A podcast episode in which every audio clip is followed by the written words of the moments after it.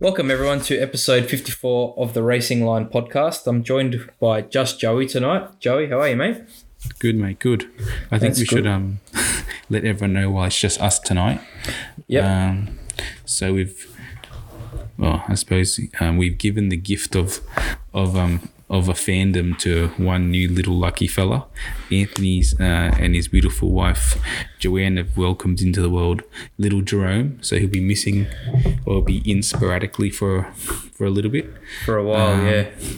But uh, yeah, it's going to be me and H taking the reins for now. So you've got the the best two thirds of the podcast looking after you for a little bit. Yeah. There'll- There'll be no more Aussie hate on the pod whilst Anthony's off, so it'll be good. Just Um, blind loyalty. Yeah, that's right. Danny Rick, boy. Um, um, Let's go. anyway, yeah. So this week we're going to be talking the Formula One Grand Prix in Singapore, which was great to see Singapore back. We'll be discussing MotoGP in Thailand, Yep. and then we'll be doing a, a Bathurst preview of the Bathurst 1000, which I am keen as for. Next Sunday is going to be epic with the Formula One Grand Prix starting at 4 p.m. as well. I can't wait. Um, but if you haven't watched the Formula One race, jump on Kayo, watch the Mini. Um, you'll probably get all you need to know from the Mini. Um, surprisingly, Max didn't win, but it was Checo this time, so Red Bull still got the win. Charles Leclerc was second on his gearbox for the whole race, and Carlos Sainz, surprisingly, with his lack of pace, came in third. Um, McLaren had a good weekend. Uh, Lando and Danny Rick were fourth and fifth. Merc did not have a good weekend, and um, Aston Martin had a really good weekend too, actually. But Joey, what did you think of the race, mate? Um, I thought it was eventful in probably the most uneventful ways, to be honest. Um, Hundred percent. I thought the qualifying was interesting because of you know the um, the rain and the and the lack of grip always throws in a bit of a curveball. Uh, it was good to see Checo on pole. To be honest, you know Max made a mistake in qualifying, didn't even get close to the front of the grid. Uh, the Ferraris were there or thereabouts, which was which was uh, good to see and even uh, oh, George Russell probably had his worst qualifying session in a Merc, which was somewhat surprising. So I thought all these factors would were going to lead to a really good race, uh, and I think we'll touch on it at the end. But I just think the uh, management of the race start, uh, Yeah. sort of dulled down a lot of the excitement that could have come from from a, a much uh, wetter race. But other than that, it, it was a lot of a lot of mistakes from a lot of drivers. I mean, um, I really thought Fernando had a good chance of, of making something out of this race, but uh, his his car didn't last out, which was a bit unfortunate. And in the end, it was Checo who sort of uh, flew the flag for Red Bull in a race where you would probably would have thought that the Ferraris would have had something for him considering his form. Uh, and you know, for Red Bull, it's not the worst result considering that it just helps them in their the team's championship hunt and probably give a little bit of form back to Checo as well. Yeah, look, I didn't even have him in my top five. I haven't been impressed by Checo at all recently. I think, Your boy Second did up. though. So kudos to me. yeah, that's true. You did, you did, uh, you did pick him as the winner. But yeah, I had zero faith. I thought Leclerc had pulled away quite quickly, which we didn't see. Obviously, they, I don't know if you saw their start time reactions were identical. It was just that second phase. Um, Checo just managed to get more grip. Um, but yeah, great work by Checo. Uh, I saw a stat today. His best results in Red Bull have come at street tracks, and he, he just can't seem to get it together on a normal circuit, which is which is strange. Um, but yeah, you know who else I was disappointed with this weekend, and I picked him to be one of the best. Well, two of them I picked to be the best performers of the weekend was Carlos and um, George. Yeah. Um, Carlos had he could not keep up with Charles. I I was surprised with how big the pace difference was. Um, it was good to see when Lando caught up to him, though. He managed to pull out a bit of a gap. He obviously put his foot down a little bit, but he still had nothing on Charles. What did you think of that?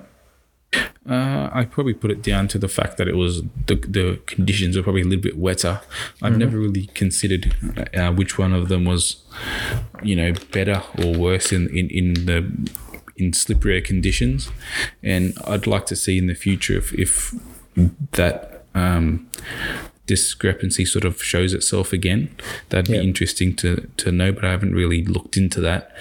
But uh, I mean, the interesting thing was he was he was so comfortable behind behind Charles, and um, he didn't probably even need to think about passing Charles in terms of how the championship is looking.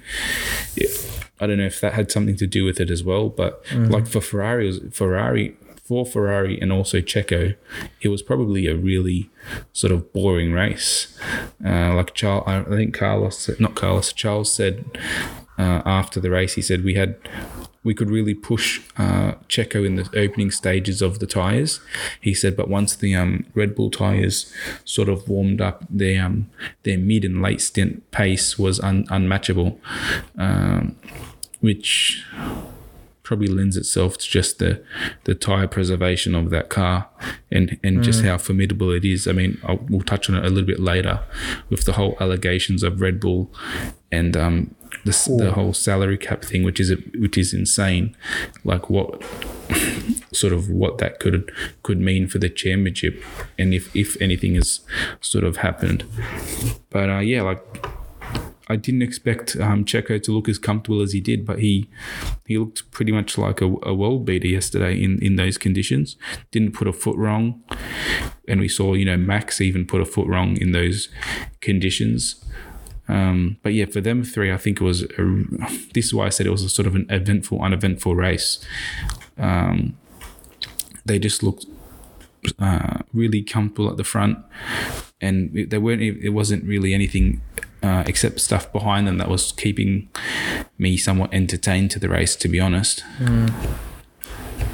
Yeah, mean, we hundred saw- percent.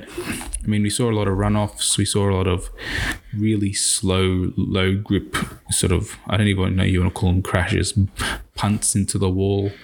Um, Mate, Lewis's crash, that front wing, I don't know what that Yeah. front wing's made out of, but that was insane. Like, there's barely any damage. Um, you saw Albon go into the wall, his whole front wing came off. You saw a few others go into the wall.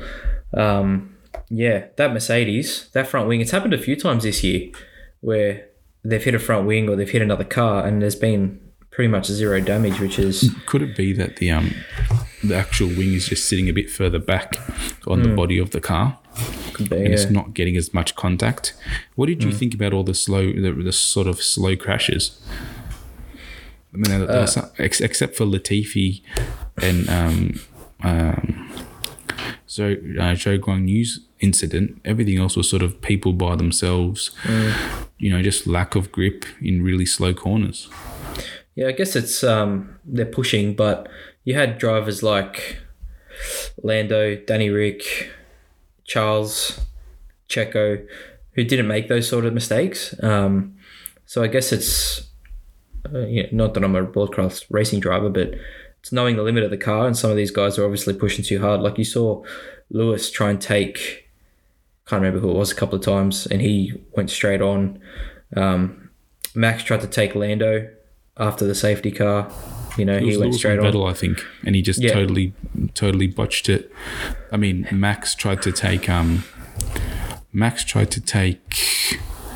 Oh, I can't remember who it was, and he totally botched it. I mean, Mm. he's, it was the wet side of the track and all, but um, yeah, that was. At first, I thought he wasn't going to pull it up. There was so much smoke. Um, like really, really sort of uh, interesting mistakes that you wouldn't expect these drivers to make um, in somewhat tame wet conditions, if I have to say so myself.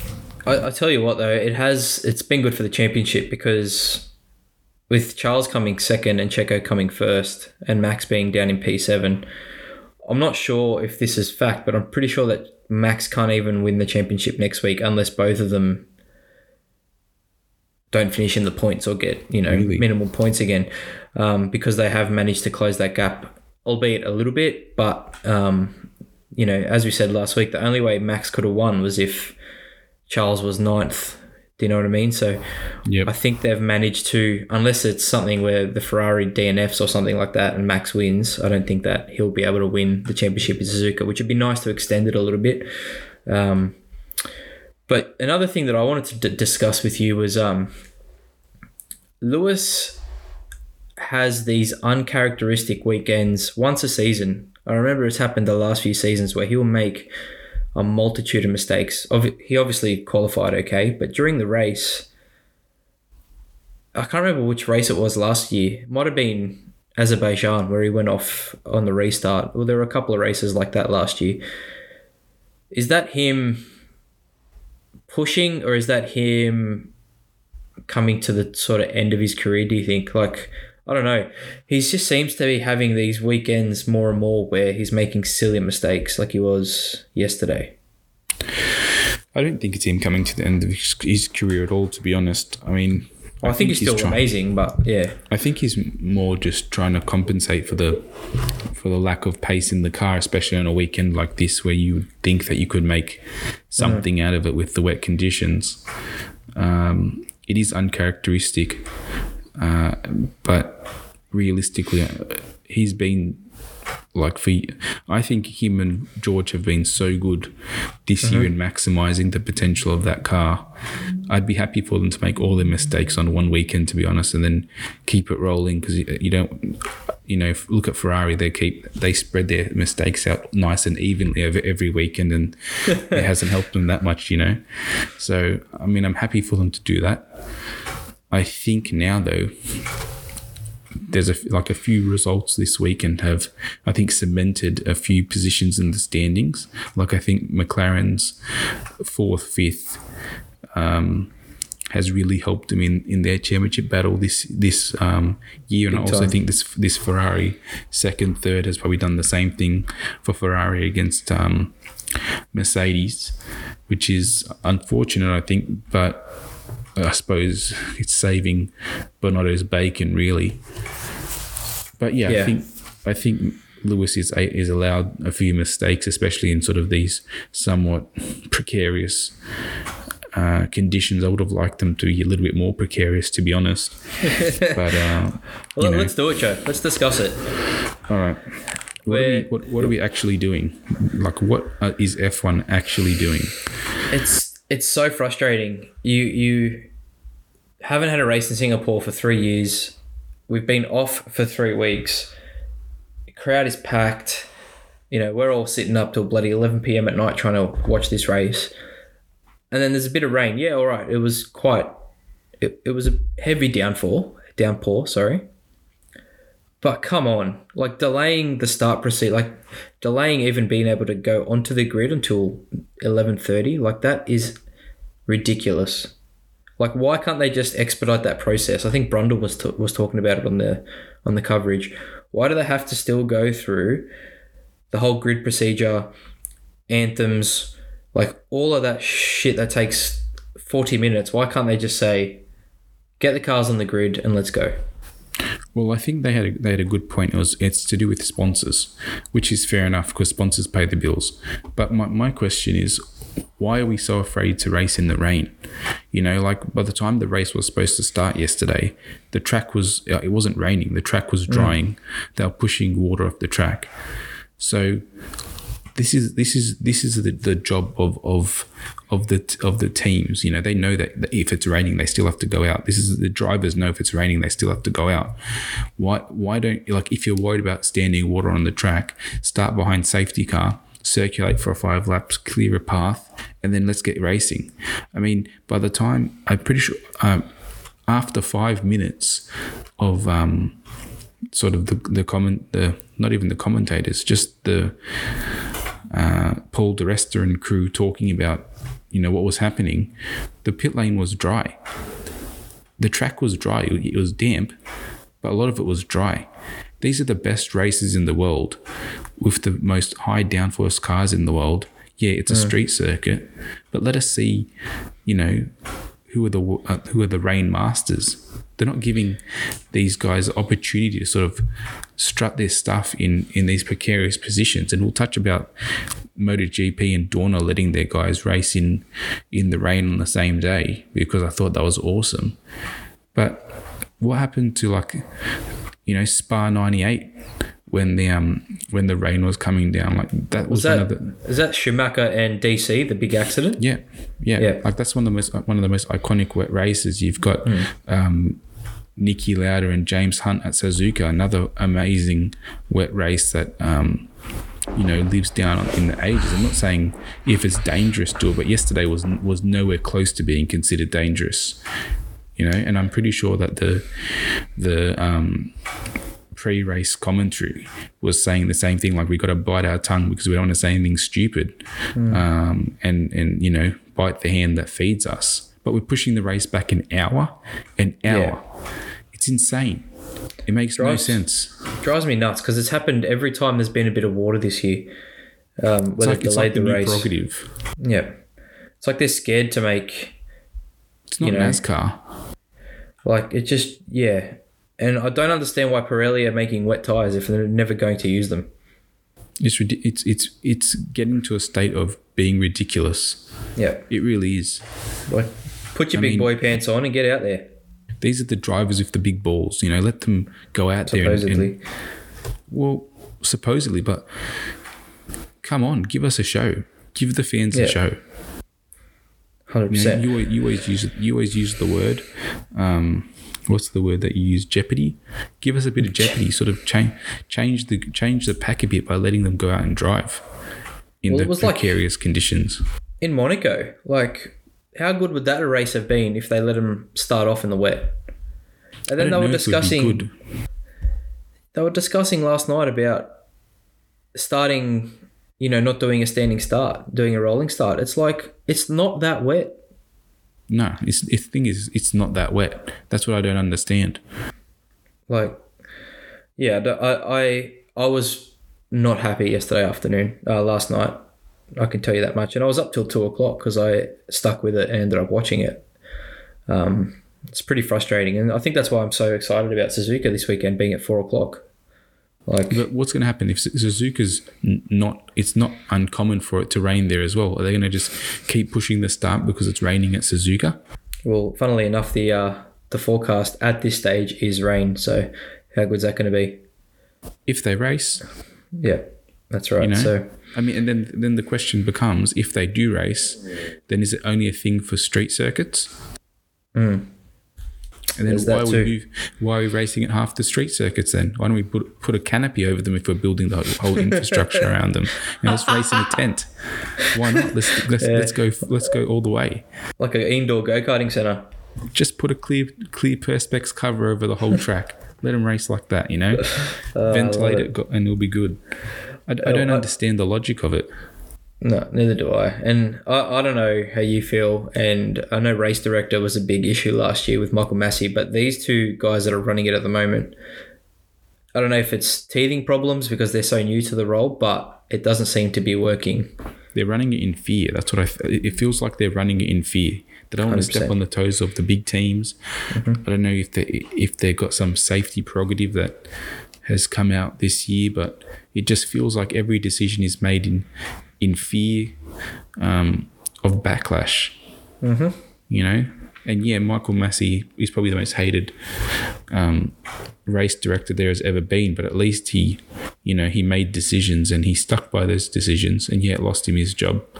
But I'd rather have someone stick by their convictions and you know, and then die on their sword than have what we have now, where you don't know, there's no consistency. You don't know what's going to happen each week, like what decisions are going to be made, and then from from race to race, you see discrepancies in how it's been run. Yeah. I mean, that doesn't sound like a a sort of consistent championship to me. It doesn't it doesn't look good for the so called pinnacle of motorsport to be running away from rain. Um, that's the most frustrating thing. I know we wanted to transition into moto straight from this, but you do have a point about. But I just wanted to discuss and get your thoughts on before we do that. Um, the whole Red Bull Aston Martin exceeding the budget cap and if it is true, what what do you think should happen? Um, I have my kind of thoughts, but I wanted to hear yours. Um, I don't know what to believe at the moment. First and foremost, I mean, nothing concrete has come out from you know uh, the sources that you want to hear speaking about it. It's all sort of team talk, and um, I mean Toto's talking it talking it up pretty big, but I'd expect him to. Uh, Ferrari saying they want extreme punishments, which I expect them to say, because it will save them a lot of blushes from their their incompetence this year. But Yep. realistically, do I expect much to happen from it? No, I, I expect the same thing to happen that happened with Ferrari when they thought they were when they sort of found out that they were burning oil in the engine, and nothing happened after that, and we, all of a sudden the Ferrari was just a little bit less competitive. Um, I don't think, like, I don't know. Toto made a good point about it. He said anything that you spend this year is going to help you for the next three or four years in this whole generation. So that definitely does play into it. But I think all that's going to happen is Red Bull's going to get a, if anything, a salary cap reduction for next year's budget. I think that's what it, I think that's what it's going to boil down to. Yeah, I guess for me, it kind of invalidates the whole salary cap concept. If look, Aston Martin, uh, they've exceeded the budget. Uh, It's not showing on track. Yeah. That one, that one, fine them, do whatever. No one will. No one actually gives a shit about Aston Martin at this point. But Red Bull, they've been so dominant this year, and we know how good Newey is at designing a car. And most of that probably is Newey, but if they have exceeded it, and what the rumors are is that Red Bull are the ones that have massively exceeded it. There's got to be something there because it's illegal. Essentially, they're not. Yeah, but do you think realistically Red Bull is a kind of team who would knowingly exceed their salary budget? I mean, I, I mean, it's possible, Yeah, but they're so they're so good at everything. I I highly doubt that they've massively blown out their budget unless they're counting something that you know. I can't I can't see them doing it, and I, I feel like it's going to be the same thing as how Premier League teams and you know European soccer teams have to worry about their their um, salary cap sort of pre- uh, not it's not salary cap in soccer. What is it called? Whatever whatever the system is, they give them certain leeways and certain ways financial to, fair play. yeah, like there's certain ways that they can justify it, balance it, move it into in and out of years. So I, like we, us plebs don't know enough about the Formula One salary cap system in itself. I think to really pass a judgment on any on, of, it- of it, I just don't see how a team as sort of uh, well run as Red Bull could make such a big mistake. That's my point. Yeah, I guess. Like, I, I see that point as well. I just think if they have exceeded it and they have breached the rules, I think the FIA and Formula One need to It would be Make statement. has to be, Has to be and- if it's if it's that. and and if it is that, like, what happens to last year? Because they're saying their spending from last year. I don't know. Something about last year has ex- has come into this year, and they spent So, so the only they thing spent money last. Yeah, I don't know what it is but yeah. the money they spent on R and D for it last year is probably what's made the mistake. But mm-hmm. a salary cap is year to year, so I don't know how they're going to judge it. Like it's it's it's it's all murky Yeah. water, especially with other teams coming in, sort of throwing their two cents in. It could just be that Red Bull, like F1 is all about exploiting loopholes. Maybe they've just exploited a great loophole that no one really thought of, and that's why their their car is so so much better at the moment. But I mean, I don't think anyone's gonna. Um, I don't think it's like if it is money from last year being used this year. Was it even specified? Is is this a is this sort of a thing that F one or FIA never specified, and that's why they've taken advantage of it? Um, like we don't know. But if it is something blatant, I would say disqualification would would be uh, probably it would probably have to happen to stop teams doing it again. Well, if that's the case, I think the decision needs to come out ASAP because it, we don't want to be in a situation where Max wins the championship and then that all changes. Do you know what I mean? I But you can that imagine if, if that's what comes out, there's going to be a court of arbitration hearing as well. It's not going to finish till the end of the year anyway. hundred percent, hundred percent. I think Well- F1 will try and will try and play out the whole season and then bury it in the off season. Yeah, as Formula One does. Um, well, I think we'll leave the Formula One chat there. So this week we have the Suzuka Grand Prix or the Japanese Grand Prix at Suzuka. Um, Anthony's favorite track, Joey and I's second favorite track on the calendar. Um, I can't wait. We haven't been there in a few years. It should be a cracker race, 4 p.m. Australian time, which is even better. We finally get a race where we don't have to stay up till midnight. But Joey, MotoGP, let's go. Well, I'm going to say it again. What a race. Um, I'm going to begin with this. Unlike Formula One, we saw two great races in the rain. MotoGP was awesome in the rain, but I'm gonna I'm gonna tip my hat to Moto 2 this week because they were racing in some of the most awful conditions I've seen in a long time. And at first I thought, man, they're gonna red flag this thing, and they did eventually. But my goodness, some of those guys can ride. Um, you know, we saw a few spills and we saw, you know, a few guys make bad mistakes, but what it really showed was there is a group of riders who excel in those conditions. And I don't think they should be punished when those conditions arise because other riders haven't got that skill.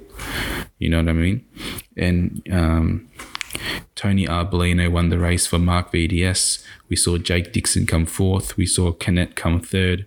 I can't remember who came second. One of the Gresini boys. But these guys, well, a few, a few of those guys are known for being able to ride well in the wet. So don't punish them, especially if they're from teams that don't usually get, you know, a little bit of the limelight. Hmm. I mean, that's that's what what the the rain is the great equalizer. We see team riders who haven't made a name for themselves able to sort of shine. Um, I mean, the MotoGP race was another very interesting one. We saw um, uh, Miguel Oliveira win his second wet race of the year. You know, so it's the same thing. Like you see these um, wet weather specialists come to the front. Jack Miller came second, looked really good as well. Not as good as Oliveira, but he's in a rich vein of form. I can't wait for Phillip Island in two weeks. Um, and then we I- saw I have a Bagnaia come question about third. Jack. Tell me. Earlier in the year, he wasn't performing, and uh, obviously that's led to him being pushed out of Ducati. Um, if he was showing this kind of form earlier in the season, would he have held, held on to that seat? Um, Or do you think it's just a mere fact that he has his future sorted now and he's just riding with a bit more freedom? No, I don't think I don't think him having his future sorted has, has done anything. Like I think if you look at the trajectory of that, but both factory bikes at the start of the year, neither of them were really riding at their highest potential. I think the bike had a lot of teething problems. But what we've seen with Ducati is that because they've got so many bikes on the grid, they have continually developed that bike to a stage now where it is, you know, in its sweet spot. And um, I think you can see sort of Jack and Pecco really picking up, you know, form at the same time of year.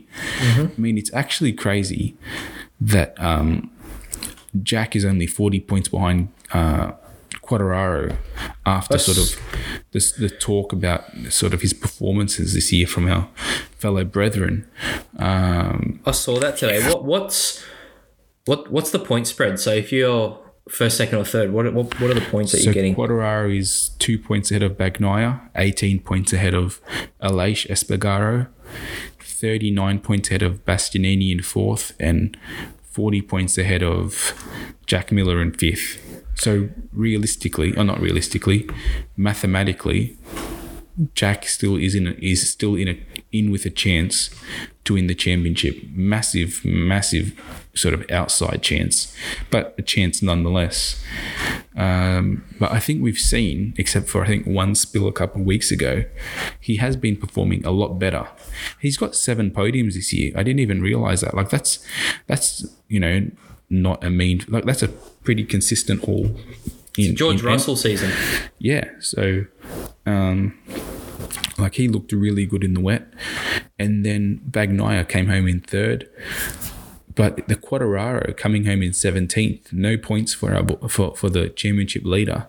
He looked, I wrote it down here, he looked like a cat in a dog pound. He was so timid, um, so timid all race, didn't look comfortable at all. I think we've, I think we really are seeing over the last couple of weeks the limitations on that Yamaha. And, um, he's sort of very much limping to the limping to the finish line. And I think if if if this trajectory is sort of followed to the end of the season, it's not going to bode well for him. I can see him really dropping out of the top two of the championship. To be honest, on this form. Uh, well, coming up to Phillip Island, um, I guess what have what are the talking points? Like, is Jack going to be one of the favourites? Uh, they, is the Yamaha going to be strong there, where he can kind of continue to defend his title? Like, what's the? I think realistically, you'd have to say Marquez would be one of the favourites because ever since Stoner's sort of left, Marquez has been the king of the island. I mean, he's coming back from injury, so I don't know if, if that's going to be this year. But I'm going to say Marquez first and foremost, just because of what history has shown us. Other than that, I think it could be any of the Ducati boys. I'd love for it to be Jack. I'd love to see Jack win on a Ducati at Phillip Island and sort of, or I'd just love to see Jack win at Phillip Island. To be honest, it's been years since I've seen a Stoner win there. So get another boy, an Aussie boy on the top step.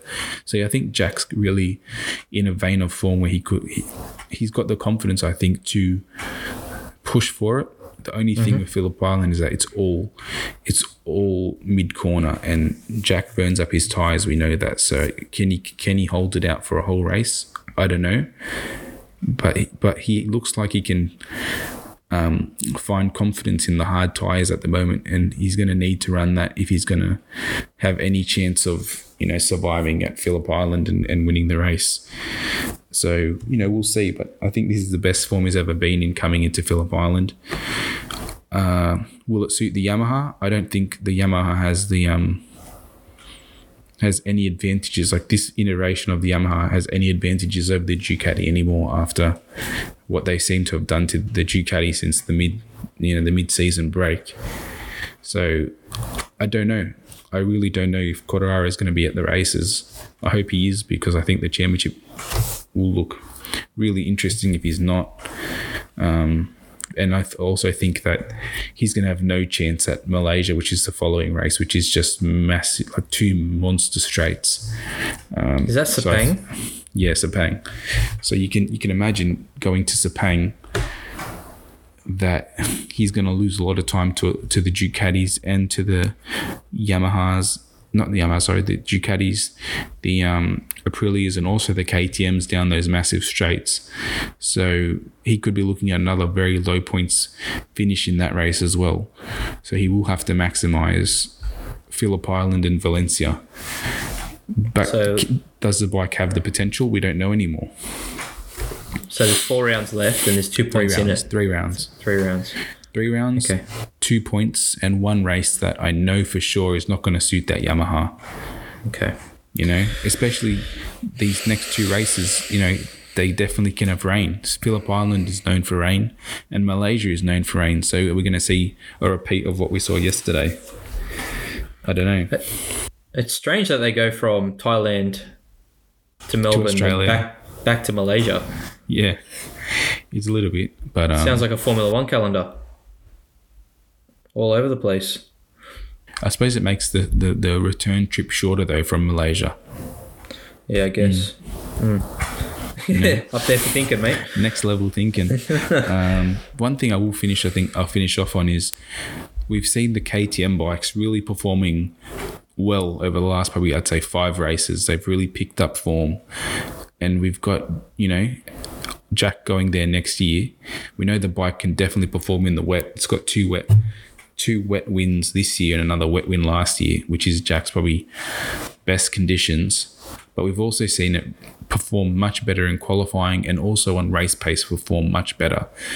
So yeah, although I don't think it is the best bike of the of the grid, I do think on the trajectory that they're going, they're looking like it's really not a bad move at all for Jack if he's not going to be on the Ducati. Um, he, if he can maximize that bike and KTM, uh, one thing we know is that they are spending money hand over fist um, in this MotoGP endeavor. Um, I think realistically, he could have a you know another strong season next year, and I think the decision is made to go to KTM. Looks like it. It really is probably been a, a good one for the for the fact that he's um you know, he could be leaving. Uh, uh, no, it could be he's definitely leaving Ducati. So I think he's made probably the best of a bad situation, to be honest. Yeah, and I, I hope it is competitive because I think Australia needs a competitive rider in MotoGP um, just to keep the everyone interested, I guess. Um, Yeah. like I, I would literally, other than this podcast, I would have zero interest in MotoGP if it wasn't for Jack and Remy. So the fact that Remy's leaving, we need Jack to be competitive, I guess. Because if he's out the back, like it's been a punish watching Danny Ric bloody qualify 17th and finish 15th. Like it's it's horrible. So we need a competitive Australian driver slash rider in these in these premier sports. I think. Speaking of premier sport, um, Bathurst this week, mate. I'm I'm keen as. Um, what are your thoughts? Let's preview it. Uh, all right, let's start here. Um, 300 points up for grabs on a, you know, one race event with co-drivers. There's definitely jeopardy. The weather has been somewhat precarious of recent. I want to quickly check now what the what the um forecast is going to be for next year, uh, next week. But Well, for listeners who aren't in Sydney, um, our weather has been absolutely horrible recently. It's like today was beautiful, um, sunny day, but then yesterday was raining, then sunny, then raining, then sunny, and it's been pretty consistent. So I think that'll uh, throw up a lot of jeopardy if it's like that on Sunday. rain all day. Rain all day. That's the So- forecast at the moment. That's, as we said, the great equaliser, and which is disappointing because we know how good WAU are at Bathurst. So that could um, negate their advantage. That's for sure. Um, I mean, for me, more than anything, I think the biggest thing about Bathurst, I think more than anything this week, is that with Shane Van Gisbergen's lead in the championship, he's probably got the most to lose from a, from an event like this because it's if it's a mistake from not even just him, just his co-driver, that's 300 points he can lose in the championship fight, which would make it much more of a um, uh, more attainable championship for someone else in the la- with the last two events. I mean, he still would be in the prime position, but I mean, some would say they would probably want that to happen for the championship's sake. So I was going to say that probably wouldn't be the worst thing. no, it wouldn't. But I mean, I don't want to wish that ill fortune on anyone on the mountain, to be honest. No, no. But I think uh, I'm interested to see if the pace that we saw rel- uh, relative to the teams at Bathurst last year translates this year, because we've seen a lot of that at a lot of the events this year, where if you were good there last year, it seems that you pick up where you left off. Uh, but yeah, if it's if it's rain, that's that really is a great equalizer. I think a lot of the rookies will definitely struggle more if it's raining. Uh, could have a lot more safety cars than we've had as of recent as well. Would also be probably a long um, a longer race, leading to more fatigue. Uh, and we've got you know we've got a few wild cards this week, and we've got the Lowndes. Um, Fraser, I think it is wild card, and also the Matt Chahda wild card, and the Murphy Stanaway wild card. So you know, there's a few more cars on the on the on the grid, and probably a lot of these guys haven't had near enough near enough you know practice as they would would like. So to take mm-hmm. them to the mountain in the rain would be a tall ask for a thousand kilometers. But I'm Pretty, I'm looking pretty forward treacherous. to you know really te- treacherous conditions. But you know it is it is the greatest the greatest race on the Australian calendar every year, and, I- and you know it's- the anticipation just builds. You know, I saw an ad yesterday for the Bathurst channel coming back this week on Foxtel, and I was like, yeah, I can't wait to turn this on when I've got a fr- you know a free couple minutes just to see what's you know playing. I saw a um, I saw on Facebook the um Greg Murphy lap of the gods pop up, and I, you know, stopped my day just to see, you know watch those glorious two minutes and whatever seconds it is. So it's I think it's a real you know it is the race that stops a nation in terms of motorsport. Um, what are you 100%. looking forward to most? Well, just on that, I was going to say that it, it is the one. Eyes. it is the one motorsport event. Um, even like I, yeah, as I've said on the pod before, I was hugely into supercars in like the two thousands, Skaife, Lowndes, that whole era. Um, and then I kind of fell out of love with it. I can't remember why. I just did.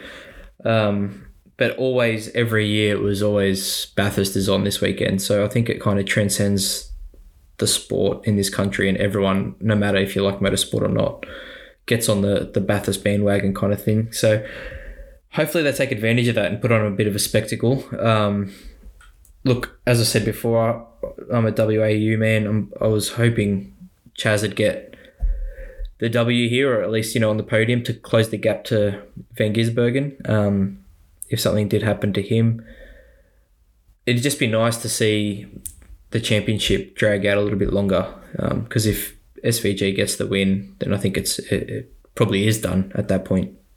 Yeah, def- definitely. But you know, Bathurst is a special race where, you know, how many times have we seen you know, the a battler team get a victory. We saw Erebus before; they were probably the Erebus that we know now get a victory. We've seen um, Tekno Autosport get a victory there recently as well. I mean, this is a special one because this is the last Bathurst that's Holden versus Ford, you know, of all time. Oh, there's so that it's, too. It's, it's, it's a it's a massive one.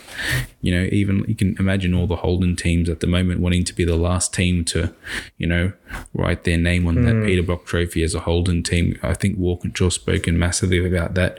Red Bull probably the same, and Erebus, you know, would probably be thinking the same thing as the you know bigger Holden teams. Didn't um, even think of that, mate. That's that's yeah, insane. Ma- it's massive. It really is massive. Oh, I think we need to do a, a pod just on the Holden versus Ford rivalry at some point. I would like to probably in the off season when there's not mm. much going on, just just go through this, you know, the facts, the figures, the stats, you know, and sort of maybe tally it up because this is going to be a, a special event. Mm. Um, and I, th- I, hope it's a race that is fitting to us, you know, to a farewell to an icon. Um, I'm also very interested to see the new. I think they're showing the new uh, Ford Mustang body kit at Bathurst with you know, the new updated one, and I'll definitely be doing a you know a few parade laps again with those things. I'm yeah. really excited for that. Um, what other categories it, have they got on over the weekend? Uh, to be honest, I only, I only know of uh, supercars and super twos. They're probably going to be having the, the Porsches there as well. Yeah. Um, other than that, I'm not too sure. To be honest, I haven't had a had a deep enough dive. I'm quite but, sure that they were meant to have the S5000s, but something happened and that's not happening anymore. Well, so. apparently, yeah, apparently they got the S5000s and we said they can't race at Bathurst, which I can somewhat understand, to be honest. Mm because of the open wheel nature of them. Yeah. Um, especially coming up and down the mountain section, you know, they can open wheel cars can launch each other. Oh, yeah. You don't want to be launched off the track into a tree down, you know, down the mountain, which is definitely wouldn't be, you know, safe.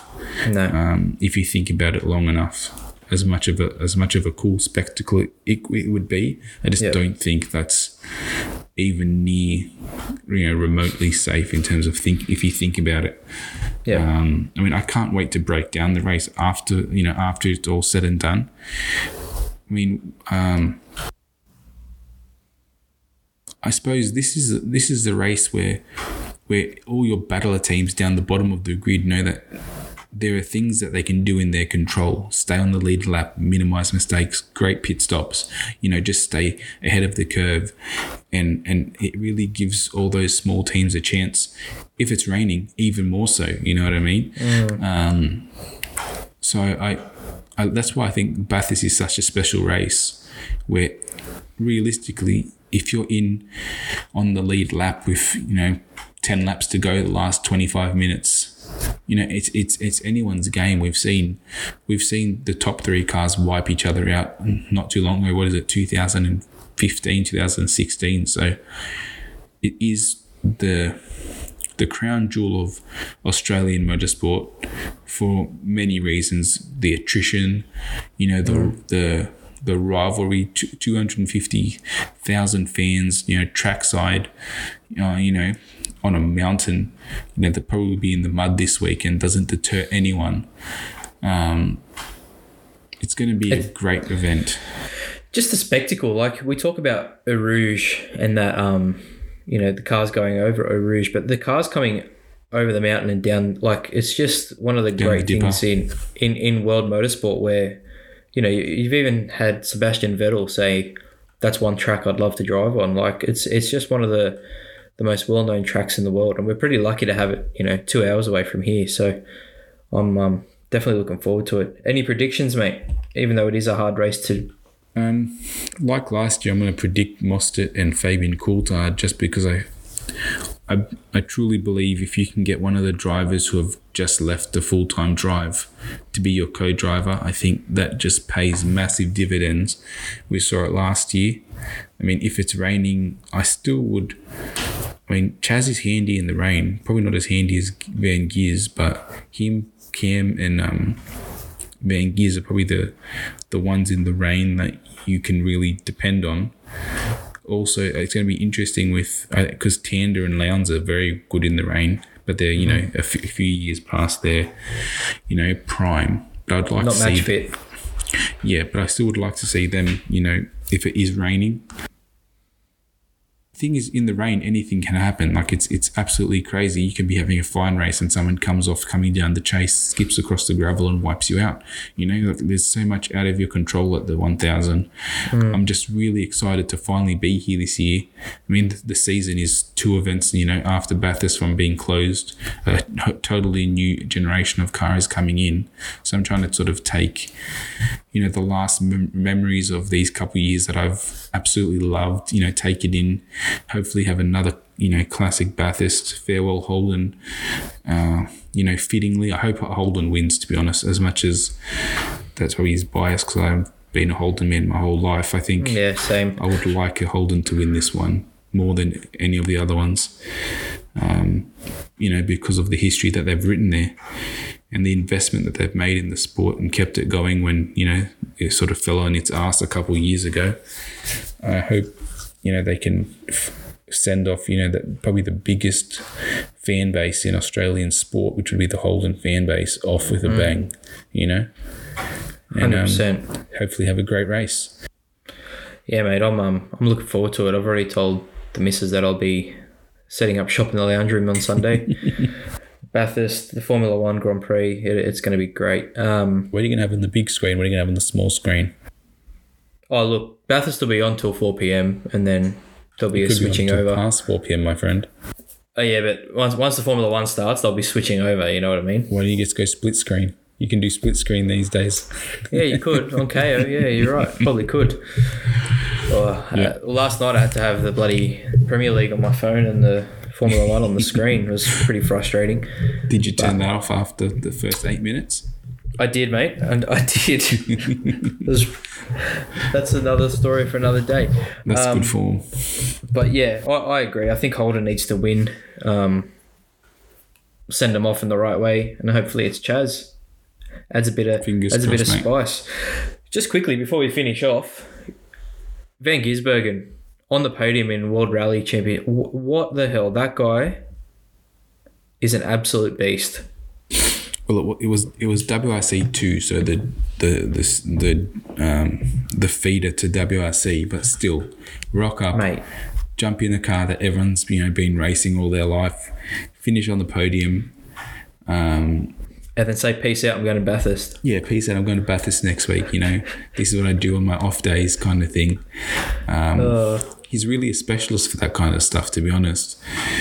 I mean, I don't think there's much to say other than he's he's on a level, you know, that not many people can, you know, attain, which is sort of jump into so many different things and perform at such a elite level. I'd love to see him do it in, you know, the top, the top, um, the top echelon of the sport just so we you know we all have the opportunity to witness you know what he has. And even if he hasn't got you know a podium in him like he did in WRC2 the like just the ability for other categories to you know give him probably the the pay his dues you know that we know that you know the skills that he has but for them to experience it as well. Because I, I do think he's a he's very much in um, a talent that transcends one type of motorsport. So mm. seeing him perform in NASCAR hopefully he does well next year. We've seen him perform well in a GT car before.